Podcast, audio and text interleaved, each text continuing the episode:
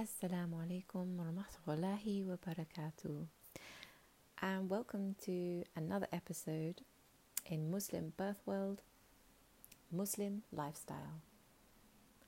So today was our clubhouse, and in response, in review, and further to, this is the follow up podcast. And we started the session today with a kind of visual settings that I created by my little monologue, um, which always feels quite awkward. But it was a fantastic session, alhamdulillah. And a lot of people came and joined and spoke and shared. And although I want to review the podcast, I do want it to be known that I won't be disclosing that which was shared by anyone else in the group other than myself. Um, and this is due to the fact that I maintain a privacy policy for the group. It is a members only group. The recordings, sorry, the sessions are not recorded. So, for that reason, I won't be disclosing anything that is shared by anybody else other than myself in the group. So, we started off with a kind of visualization settings, um, a little bit of background to lead into the podcast. And I wanted to talk to everybody and share with everyone about a children's book that I had read the night before to my own children.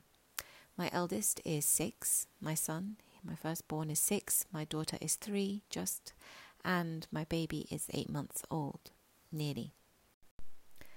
So, in my search, the book that I came up with was a book called The Proudest Blue. Um, and it's written by Olympic medalist Ibtihaj Muhammad, um, co written actually with another author and an illustrator. And this book is about, uh, you know, essentially Ibtihaj Muhammad's and her sister's experience of hijab.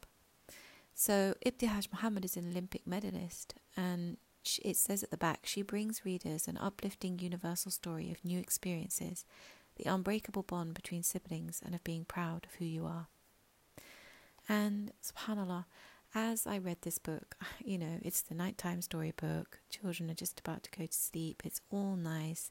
Um, we were excited. Amina was calling it her um, niqabi hijabi book, and she was excited.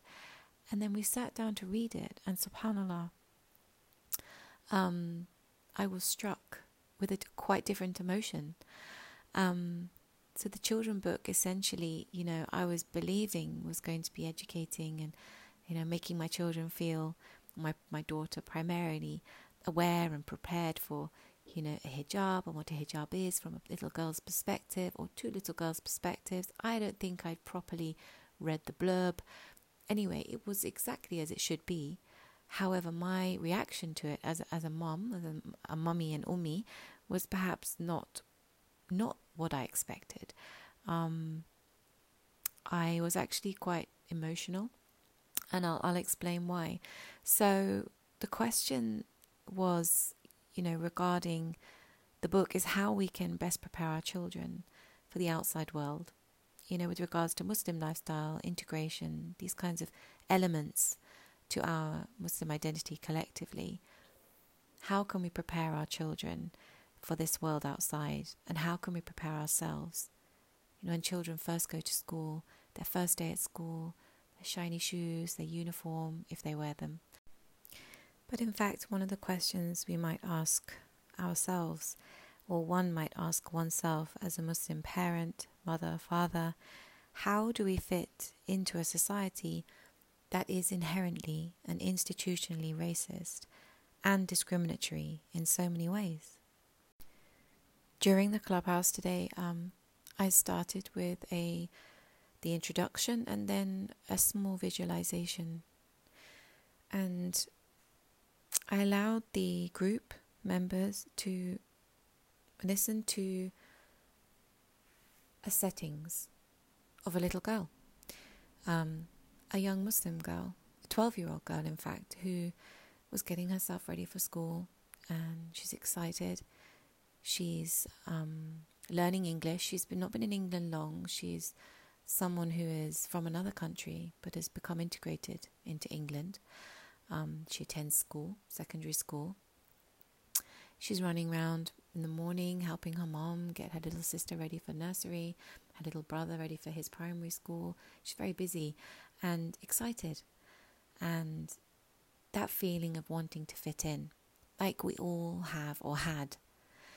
And I want you to I want you just to imagine that. Stepping out of the door, taking her journey to school.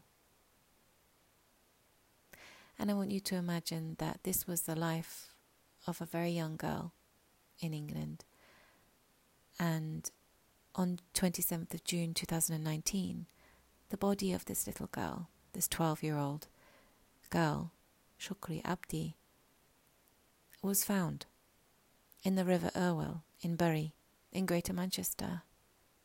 She'd come to the UK for the first time in 2017. She'd only been in UK for two years. A group of children who were with her at the river at the time when she had died referred to only in the press as Child 1, Child 2, Child 3, and Child 4, and also in the courts. In December 2020, a coroner concluded that Shukri's death by drowning was an accident and that there was no evidence that the child known as Child 1 had any intention to kill Shukri. The lawyers fighting for justice for the family of Shukri argue that the police should have investigated more thoroughly before deciding the drowning was an accident. And this is because the incident involved a child who could not swim, a child who had never been in a river or to a river before, a child who had, for the first time in her life, not come home from school, and a child who was with children she had never been with before after school. These are just red, red flags for anyone who is listening or reading or perceiving this information. But this blue hijab just conjured up so much emotion in someone like myself who was so familiar with the that image of Shukri Abdi that was across the press, that was across the news, um, that we all knew and shared virally, and remember in remembrance of her and her family and what they would have gone through, must have still be going through, and the pride of that little girl and her blue hijab and this book. And I wept, and my children looked at me and asked me, Mommy, why are you crying? How can we, as Muslim parents, tell our children that story? That's our story. That's our Muslim identity. That's our Muslim lifestyle. That's our integration. That's who we are.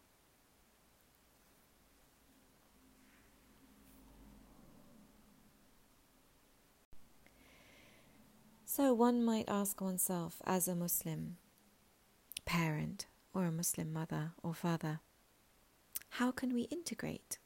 Should we integrate? Is it that we have to conform?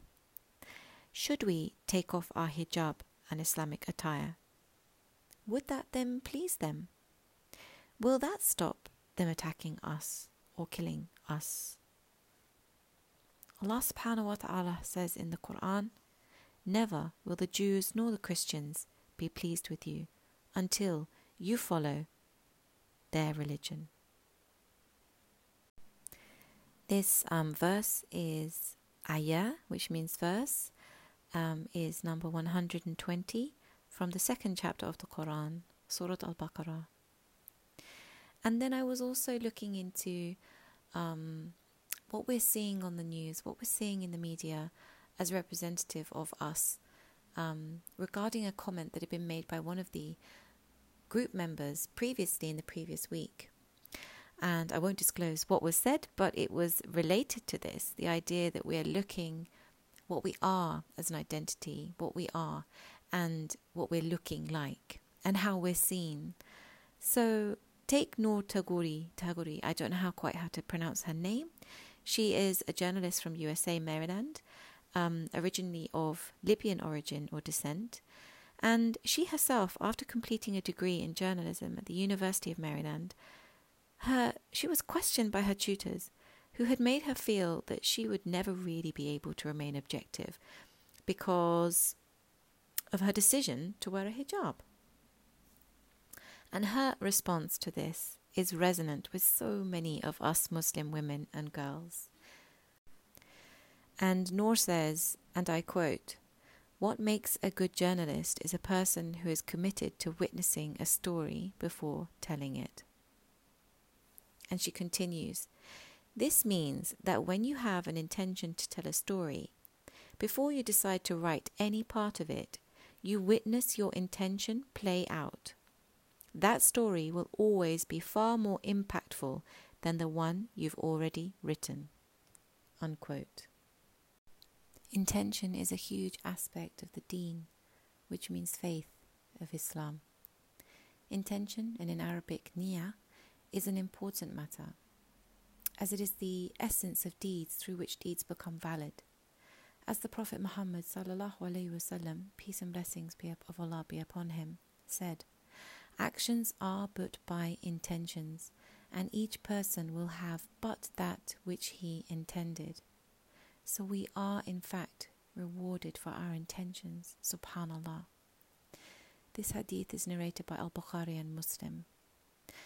I suppose we may ask ourselves what our, or us Muslims as a collective, intentions are in our everyday lifestyle as Muslims here in the UK. Jazakallah khair. More points for review, more points for ponderment, and inshallah, I'll be back with another podcast very soon. If you have any comments, anything you'd like to say, please do feel free to comment and share. And follow me for more updates, inshallah. Okay, Jazakallah khair. Assalamu alaikum rahmatullahi wa barakatuh.